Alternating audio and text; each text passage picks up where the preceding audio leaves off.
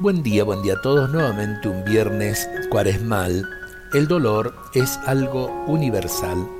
Todos sufrimos de una u otra manera. Nadie escapa al sufrimiento. El sufrir tiene, sin embargo, su lado positivo. Sin el dolor no tendríamos la experiencia, la sabiduría y la alegría honda.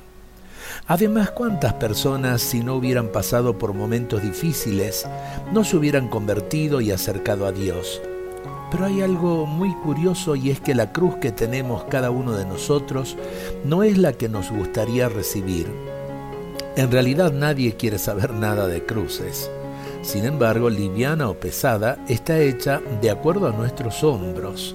Ciertamente Dios no iría a equivocarse en las medidas de nuestras cruces. Rebelarse contra todo esto no resuelve nada.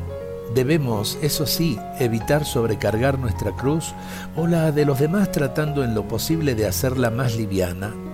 Jesús conocía y conoce nuestro sufrimiento. Él mismo cargó su cruz y nos hizo una invitación.